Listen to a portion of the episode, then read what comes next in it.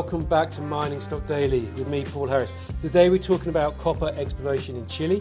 I have great pleasure to be joined by Paul Gow, CEO of Tribeca Resources. Good afternoon, Paul.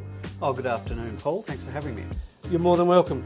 We've just come back from a, a site visit to your La Higuera IOCG project. Um, you're very much an early stage uh, junior explorer. Um, let's talk a little bit. Let's get straight into the project. La Higuera. What, what's the opportunity there? What, what, do you What do you think you've got there, and what are you looking for? Yeah. Oh, look. Thanks, Paul. Yeah. Look, the the La Higuera project. Um, uh, the opportunity really is to be looking for what's called an IOCG deposit, which is iron oxide copper gold deposits that you find in the coastal belt in, in northern Chile. Um, there's very, um, I guess, historic early 1900s high grade um, uh, workings throughout the area with extensive adits and, and, and open pits, etc., which you, you, saw this morning as we travelled around. Uh, we're not focused on those. Instead, we're looking for, for larger systems, uh, copper gold systems uh, that, that are outcropping out, out outcropping, but also under significant gravel cover out to the out to the west of, of La Higuera.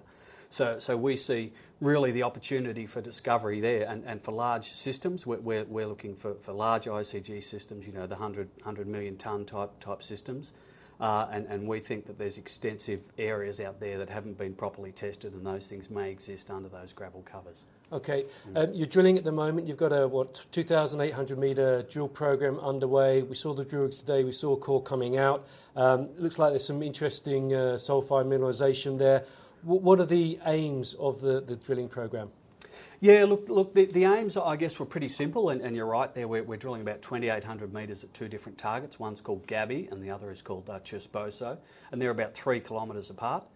And both of those have um, significant pre-existing drilling with historic intersections, and, so where we've done most of our work at a place called Gaby, um, back back in the late 2000s, there, there was uh, 12 holes drilled, and, and the best intersection there was about 285 metres at 0.4% copper. Um, so, so pretty significant mineralised system, but it was the northernmost hole that was drilled. So we're essentially stepping out to the north of that under the gravel cover to determine if we can, uh, if we can uh, A, determine the size of that system, and B, find any vectors to maybe where the higher grade may be within those systems. So, so yeah, we're, we're happy. We're just sort of starting to wrap up drilling at that target, and uh, we've submitted a lot of samples off to the lab, so we're, we're waiting for those results with, uh, with bated breath. Okay, some of the drill core, as I mentioned, we, that we saw this morning looks pretty interesting. When can we expect to see some of these uh, drill results being press released? Yeah, press releases should be coming out. I would expect maybe in about um, early, early to mid February. Uh, once we get those results back from, the, from the labs and, we can have a good look at them, give them some QA, QC, make sure they're all, up to spec, uh, and, then we'll start the results coming out. We'll probably release results. So we, have been putting drill holes in about every, every week, uh, so we'll expect to have staggered results coming out in news releases, I'd imagine. Okay, thank you. Now, obviously, it's very early days for you, but looking ahead into the future, into sort of building a, a, copper mine, potentially building a copper mine. Um, La seems to have some very, very good infrastructure. A lot of companies say that. This seems to be very much the case. We, yes. we drove to site in a VW Gol. Mm. Uh, it's just off the Pan American Highway. You've got the high tension power lines running over your property. Um, there's CMP, which is a Chilean company who produces iron ore all along that belt. So they've got infrastructure, they've got port, port facilities. Um, La Higuera is an historical mining town, so you've got a, skilled mining, pro mining workforce there. You seem to have a lot of good things running in your favour from an infrastructure point of view. Yes, I couldn't have, couldn't have said it better myself, Paul. And, and it is it is quite amazing when, you, drive up through the area and, those high high voltage power lines and, the highway, etc.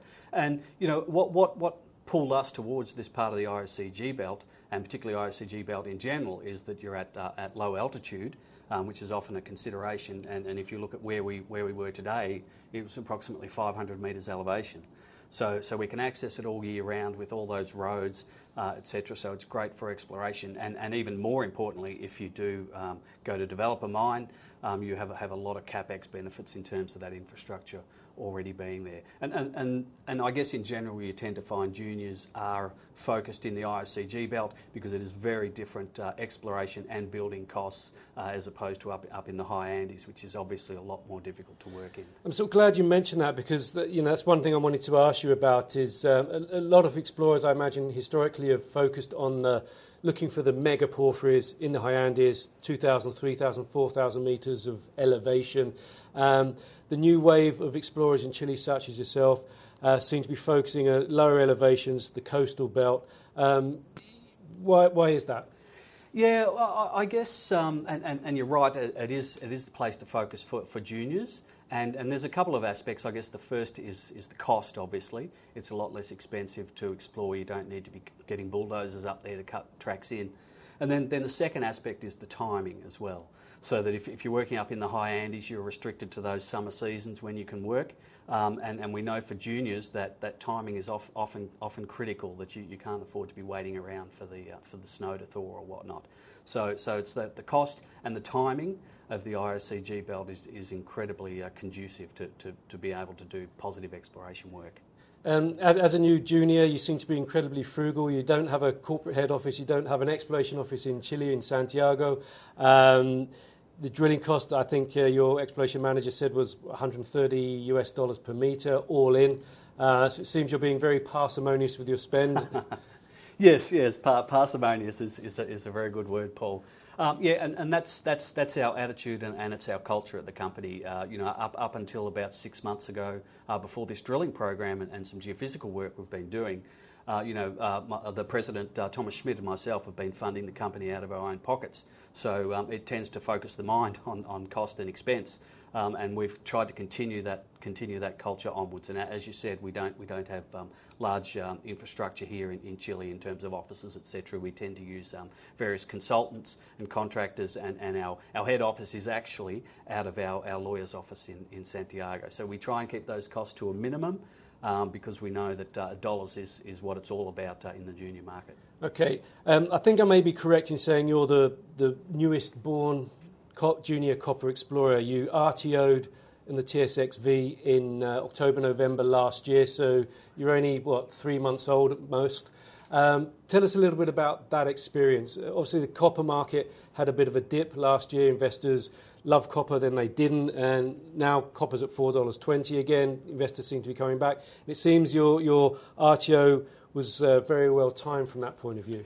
Yes, well, well, let's hope that's the case, Paul. Um, yes, so it was late October that our RTO completed, and then we traded, started trading on the TSXV uh, early, early November. Um, I, guess we were a little different to, to a lot of entities that enter, enter the boards. Um, it, was an RTO for starters, and um, what, we did, we did not do a fundraising um, time wise immediately with the RTO. So back that, that was in uh, October 2022, but in January of 2022 was when we did our initial fundraising, which, which was about 2.1 million US uh, dollars. So, we managed to do that funding, which we raised, raised privately, particularly from a lot of, lot of mining savvy um, investors. Uh, so, we did that at the start of the year, and then we've held that money until the RTO happened in, October, and now we've started to, utilise that funding for, our, drilling program. So, in terms of timing, I, guess we, we were somewhat, um, lucky. Um, but, tied in with that is we, we have been very frugal and tried to maintain our funding for when we really need it. Well, luck's obviously a key part of uh, exploration success. And you also got some money with the RTO shell as well.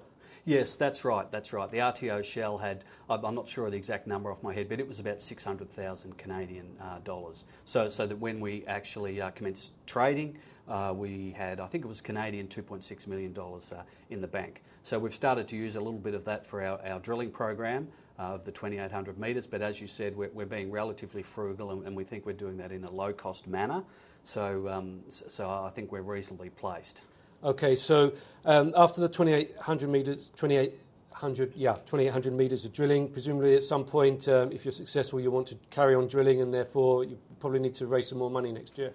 Yes, yes. So, so the objective of, of the 2,800 metre drilling program was to determine the size of the two systems that we, we were testing uh, un, undercover. Uh, and, also, as I said earlier, to find some vectors to higher grade. But uh, the, objective is to say once we've done that, then we'll come back for phase two, and, that will consist of a couple of, uh, well, I hope it will consist of a couple of different, um, drilling objectives. One would be, some infill for the drilling we've done to date.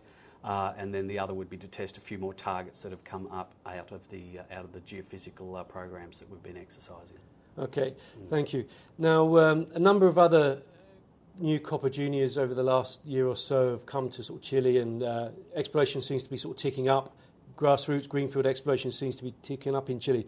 How would you sort of characterise the, the market for or the market appetite for junior copper explorers at the moment? Yeah, I think it's um, it's obviously been waxing and waning, and we spoke about in the first half of 2022 uh, that the market was a bit more buoyant and it, has been a bit more subdued. Um, obviously, with the copper price ticking up, and, I saw yesterday it was four dollars ten, uh, so, that's that's a positive. Hopefully, that's going to have, have an impact. Um, but I, I, I, guess it it copper in South America seems to be becoming a little more important, and obviously, obviously off the back of all these forecasts of, of you know, doubling in copper demand within 10 years, etc. So we're, we're hoping that that plays through to, to increased uh, investor interest. And, and certainly, um, you know, we had a good look around before we, we did our RTO at the different markets, and the TSX uh, seems to be the place to go if, if you're looking for capital backing for copper projects in South America. Excellent. Well, I look forward to hearing the drill results in sort of February when they start coming out. Um, Tribeca Resources trades on the TSXV under TRBC. Paul Gow, CEO, thank you very much for joining us today. Thank you, Paul. Thanks for having me. And that's all from me, Paul Harris. Stay tuned for more from Mining Stock Daily.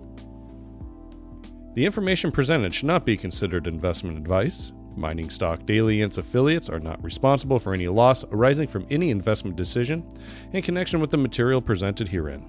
Please do your own research or speak with a licensed financial representative before making any investment decisions.